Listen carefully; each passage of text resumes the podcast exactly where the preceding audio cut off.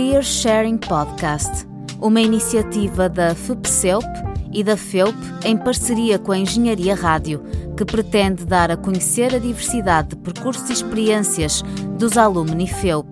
Acompanha-nos nesta Short Conversation quinzenalmente, à quinta-feira pelas 11 horas, na Engenharia Rádio.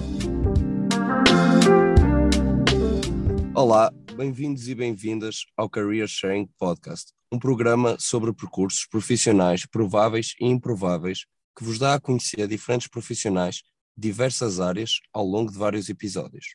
O meu nome é André Souza, frequento o segundo ano do curso de Engenharia e Gestão Industrial e, depois de ter participado no semestre passado na Unidade Curricular de Empregabilidade ao longo da vida, tenho hoje a oportunidade de estar convosco no papel de entrevistador à conversa com a professora Ana Camém, professora e diretora da licenciatura e do mestrado em Engenharia e Gestão Industrial na FEU. Antes de iniciar, aproveitamos desde já para cumprimentar a professora Ana e agradecer-lhe a prontidão com que aceitou o convite para participar. Agradeço também professora. o vosso convite para participar neste Career Sharing Podcast e é com muito gosto que estou hoje aqui convosco nesta conversa. Muito obrigado, professora. Neste momento é a diretora de curso, coordenadora do programa Data Science do MIT Portugal, acumulando ainda algumas outras funções. Iniciou o seu percurso enquanto estudante na FEUP estudou também na Warwick Business School no Reino Unido. Gostaria, assim, de começar por lhe perguntar sobre quais as experiências, sejam elas académicas, profissionais, sociais ou familiares, que melhor a prepararam para as funções que atualmente realiza e porquê. Agradeço a pergunta. Eu penso que a forma como nós exercemos a nossa atividade profissional é o resultado de um conjunto de experiências que, no seu todo, contribuem para a nossa aptidão para responder aos desafios e, naturalmente, influenciam também as nossas atitudes face às funções que executamos. Agora, pensando na minha atividade atual como docente do ensino superior, que abrange naturalmente as funções de ensino, de investigação e de gestão universitária, eu gostaria de começar por destacar o papel da FEUP no, no meu percurso profissional. Na minha formação inicial, que, que, já vai há algum tempo, foi feita nos anos 90, eu fui estudante da primeira edição do curso de licenciatura em Gestão e Engenharia Industrial na FEUP.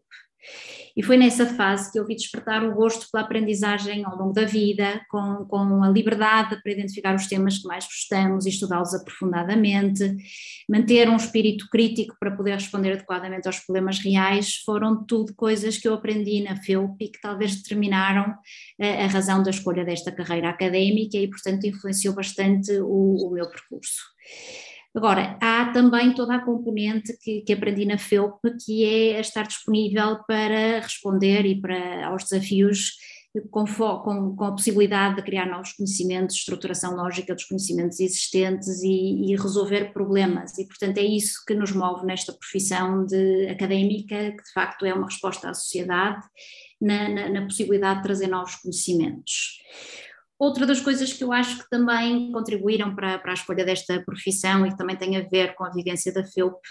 é que é, é uma, o mundo académico é um mundo em que as pessoas exercem a sua profissão num ambiente muito jovem, porque estamos sempre em conjunto com jovens adultos, quer nas atividades de ensino, na formação, nos mestrados, nos doutoramentos, e, e esta é uma faixa etária em que as pessoas têm uma energia incrível para, para responderem aos desafios, normalmente estão muito motivados para, para mostrarem o seu melhor, para mostrarem o que valem, e portanto também foi outra das coisas que a vivência na FEUP me, me fez também achar que esta poderia ser uma profissão muito interessante interessante e podia de facto ser uma profissão que nos realiza do ponto de vista quer profissional, quer, quer pessoal. E, e portanto isto é algo que, que a FEUP teve um contributo essencial mas obviamente também há muito mais para ter escolhido esta profissão e porque me preparou para estes desafios e eu gostava também de, de salientar o exemplo de alguns professores que tive na FEUP e que tive a sorte que se tivessem cruzado no meu caminho e gostava de referir, por exemplo, o professor Rui Guimarães, que era então o diretor de curso da licenciatura em Engenharia e Gestão na FEUP. E foi o professor Rui Guimarães uma fonte de inspiração também para, para despertar o meu interesse pelo mundo académico e foi das pessoas que também me, me abriu algumas portas e fez algumas recomendações para os locais onde eu poderia fazer o doutoramento e, portanto, também estou muito grata por isso e também queria relevar aqui o seu papel na, na, na minha formação e depois na, naquilo que quiser, exerço hoje em dia. Naturalmente também esta, é, é, no meu caso em particular, em que iniciei a formação de doutoramento, fora de Portugal. Eh, também considero que foi absolutamente essencial o apoio da, da, minha família para permitir a realização de um doutoramento no estrangeiro e para, para de facto avançar com esta opção de, de, ir viver para fora do país aos 22 anos. E portanto não teria sido viável sem o apoio do, dos meus pais e também é importante aqui salientar que muitas vezes as nossas opções também são condicionadas por, pela nossa envolvente numa perspectiva mais pessoal, nem sempre as coisas são só profissionais, não é? E, e, naturalmente que agora, se, se me perguntar aquilo que eu exerço hoje em dia, o que é que foram as coisas que de facto mais contribuíram para a aprendizagem e para as minhas atitudes. Eu diria que do ponto de vista mais técnico, a principal aprendizagem foi aquela que eu recebi enquanto frequentava o Warwick Business School. Foi aí que eu tive pela primeira vez o contacto com o que é profissão académica, com o que é fazer investigação, foi aí que eu aprendi pela primeira, ou que fiz, tive as primeiras experiências de ensino no, no ensino superior. Eu dei aulas lá em Inglaterra pela primeira vez e, por exemplo, gostava de salientar, é impossível em Inglaterra um, um docente ou um aluno mesmo de doutoramento que colabora na qualidade de tutor eh, no ensino superior, de o fazer sem ter tido uma formação prévia. Portanto, a própria formação de, de atividade docente que eu recebi eh, também foi algo que foi exposta em Inglaterra e que são experiências que eu não tive, não tive na FEUP, não é obrigatório em Portugal frequentarmos estes cursos para poder dar aulas coisa que em Inglaterra é muitíssimo interessante, porque são cursos que nos dizem, por exemplo, imagine-se que se tem um estudante que é muito tímido, como é que se promove a participação desse estudante nas aulas? Ou o caso oposto, imagine-se que se tem uma pessoa que chama a atenção sempre sobre si, e o que é que a pessoa pode fazer para mitigar o efeito de que apaga os colegas ou que se torna uma atitude um bocadinho impertinente? E, portanto, são coisas muito interessantes de se aprender e à medida que a pessoa vai evoluindo na carreira, também a, a, escola vai fornecendo novos, novos cursos, e portanto seria, possível, seria impossível ser regente de uma disciplina sem ter frequentado os cursos que nos ensinam a, a, estruturar a disciplina, a comunicar os conteúdos, a organizar toda essa informação. E portanto eu diria que do ponto de vista da, da, da atividade letiva ou do ponto de vista da forma como faço a investigação, são de facto as coisas que eu assisti numa fase inicial da carreira em Inglaterra e portanto é essa cultura inglesa que eu acho que de facto me influenciou mais e que, e que foram muito importantes e, naturalmente tenho, tenho grandes saudades desses tempos. Também outra coisa que gostava de salientar para mim foi muito importante também a exposição ao ambiente internacional e multicultural. Acho que é das coisas que nós no mundo académico, mas também noutra qualquer profissão, nós temos que aprender a valorizar, a estabelecer contactos, a manter esses contactos profissionais, por exemplo, é muito importante. Eu, eu recordo alguns colegas que, que, tinha de várias nacionalidades e que depois, mais tarde, alguns anos depois, a forma como consigo voltar a ter acesso a eles é, é através do, do LinkedIn. Eu, eu, vou aproveitar a, a deixa do, da importância que o LinkedIn pode ter para a minha próxima questão, que se prende com o facto do mercado de trabalho estar em constante evolução. Por isso, eu pergunto quais, na atualidade e na sua opinião, são as ferramentas de apresentação entre, por exemplo, o currículo, a carta de motivação, as entrevistas e, e nomeadamente também a utilização das plataformas digitais, como o LinkedIn, mas também existem outras que considera serem mais eficazes e, e porquê? Eu, eu, era capaz de destacar o, o papel das, das, entrevistas nessa apresentação ao mercado profissional. Eu vou, vou já explicar o porquê da, da, importância das entrevistas, na minha opinião, mas, mas antes gostava de referir um bocadinho, um pouco sobre o papel das redes sociais. É, tal como eu já disse, eu acho que o papel da, da, das redes sociais é muito uma gestão de contactos, uma, uma, possibilidade de estarmos mais próximos de, de, dos outros e eventualmente até de colocar questões ou pedir sugestões a pessoas que nós dificilmente faríamos de outra forma. É, é fácil colocar uma questão no LinkedIn a alguém que nós não conhecemos bem não o faríamos se calhar numa mensagem de e-mail ou, ou, de, outro, ou de outra forma de contacto. E portanto o, o, o LinkedIn tem esse papel de de facto nos permitir fazer redes profissionais eficazes para, para, para servir de facto as necessidades que nós a cada momento podemos ter. E também outra questão que eu acho muito interessante no LinkedIn é servir de inspiração para percursos profissionais que às vezes vemos em pessoas que conhecemos, os percursos que fizeram e nos fazem pensar se calhar isto vale a pena, isto faz sentido. Por exemplo, nós, uma das coisas que fazemos na apresentação do curso, nas, nas sessões que temos muitas vezes destinadas a estudantes do ensino secundário, mostramos dois ou três percursos de ex-alunos do, dos cursos de Engenharia e Gestão Industrial da FEUPA, para que eles possam perceber o que é que isto significa tirar um curso com este tipo de temas do ponto de vista do reflexo profissional que essa aprendizagem possa ter nos, nos percursos dos nossos estudantes. E, portanto, o LinkedIn é, um, ao mesmo tempo, uma rede de contacto muitíssimo eficaz e, ao mesmo tempo, também uma forma de inspiração do que, é que são os percursos e o que é que as pessoas que nós podemos admirar, o que é que eles fizeram para chegar até ali. E, portanto, acho que isso é, é muito interessante. Outra das coisas que tradicionalmente nós pensamos que para entrar no mercado de trabalho precisamos ter um CV, e isso é completamente verdade. Para mim, o CV é quase como um documento de identificação. Nós não somos cidadãos nacionais se nós não tivermos esse, esse cartão ou, e não podemos sair se não tivermos um passaporte. E, portanto, o CV é, é, é, no fundo, a nossa história, reflete as nossas opções profissionais, sintetiza essa parte da, da nossa vida mas é, aquilo é a base um pouco da, da nossa existência, há muito mais para além disso. E, e, por exemplo, imagine-se que nós vamos querer fazer uma carreira académica, que, que é um pouco o caso que, que, que, que de facto eu, eu, tenho, não é? É impossível alguém que imagine fazer uma carreira académica apresentar-se para essa, para uma posição académica, sem ter no CV a indicação de, de, coisas compatíveis com as expectativas de uma carreira académica, que tipo de artigos publicou, que tipo de experiências letivas tem, se tem ou não tem um grau de doutoramento, e portanto o CV revela isso. Por exemplo, para, para, ser, para, poder contratar ou ter um contrato com uma empresa de consultoria, nós estamos, se for uma consultoria de elite, nós estamos à espera que o CV de, do candidato revele que esteve entre os melhores alunos da instituição, teve no top 10 ou teve uma média muito alta. Esperamos isso como uma situação de base. Mas depois, o que faz de facto escolher aquela pessoa ou outra, o que faz toda a diferença nos nossos percursos é como é que nós nos diferenciamos. E isso tem que ser visto, e hoje em dia é cada vez mais visto, por aquilo que são as nossas apresentações das motivações, ou como é que nós nos qual é o nosso desempenho numa entrevista. E, portanto, eu diria o que realmente faz escolher um candidato em vez de outro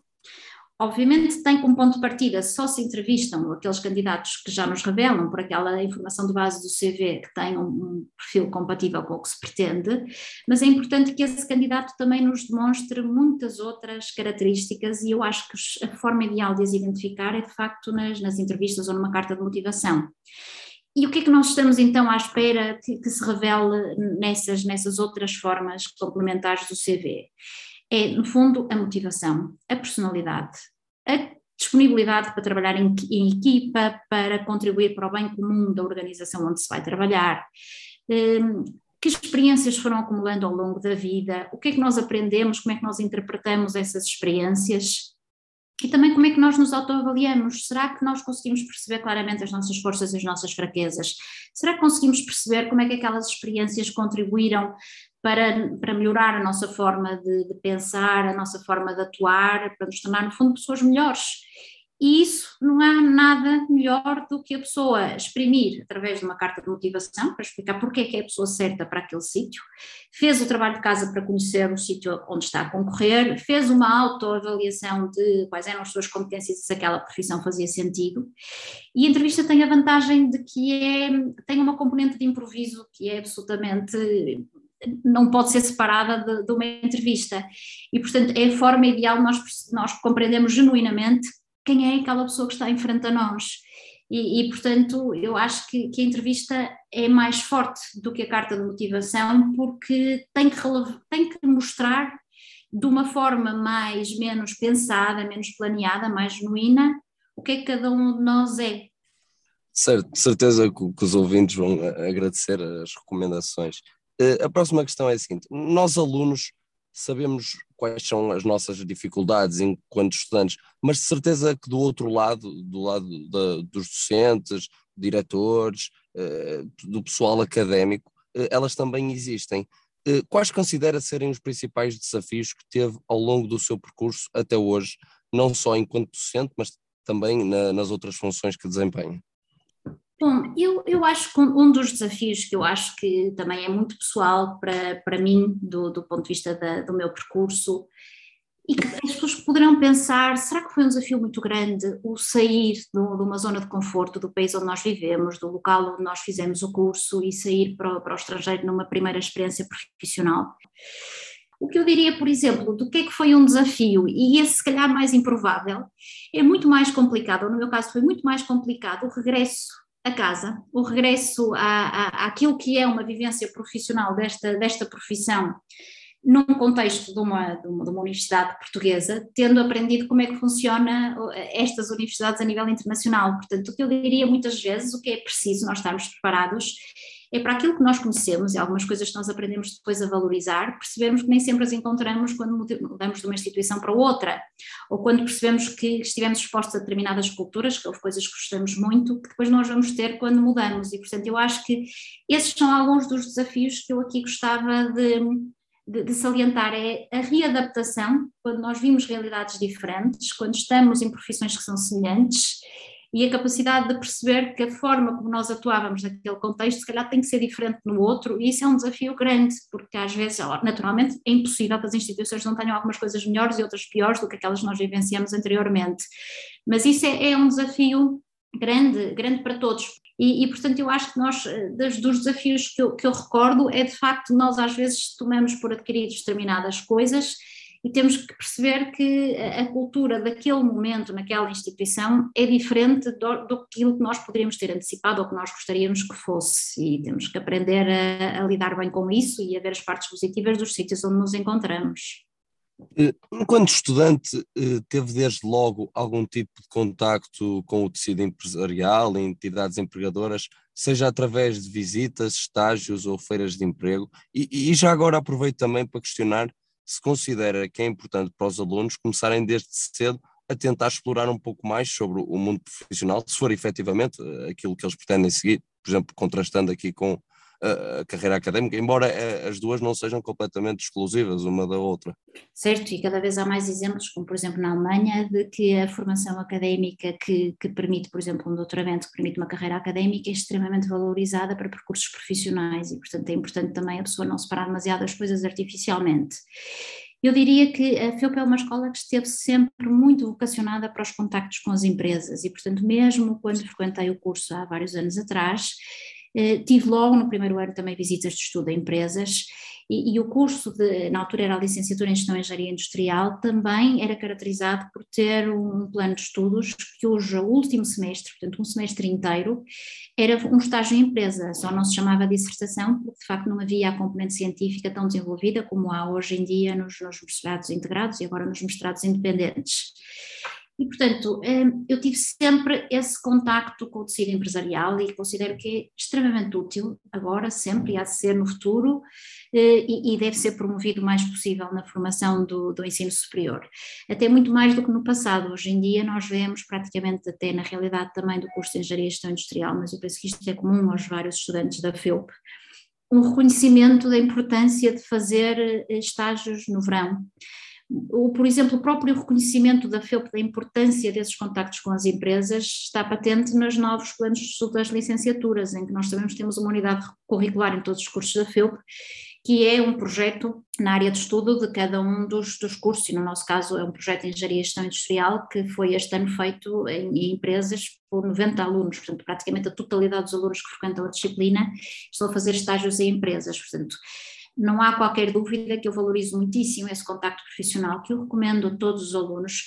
e que recomendo que o façam o mais cedo possível. E, aí, do ponto de vista pessoal, por exemplo, o que eu posso dizer é, o primeiro estágio que eu fiz foi o estágio da própria licenciatura, portanto era um estágio curricular, e não era muito vulgar nós vermos, entre colegas, a ver esse tipo de experiências ao longo do curso. E, e, e, portanto é algo que eu acho que as coisas evoluíram num, num, excelente sentido e hoje em dia vemos cada vez mais esses estágios a acontecerem. Se calhar ainda vamos ter também que ter alguns estágios eh, ou pelo menos algumas experiências de contacto com o mundo da investigação que também deviam ser feitas ao longo do curso e que aí também não estamos tão desenvolvidos, mas eu imagino que será o que vamos conseguir nos próximos anos. E, e, portanto, o que é que eu diria, o que é que eu gostava aqui de, de, salientar? Vale o mais possível a pessoa ter essas experiências. Eu, por exemplo, tenho pena de não ter tido algumas experiências. A experiência que eu fiz foi num contexto totalmente industrial. É, foi na, na, empresa Vulcano, do grupo Bosch, em Aveiro, que é uma empresa de fabrico de, de esquentadores.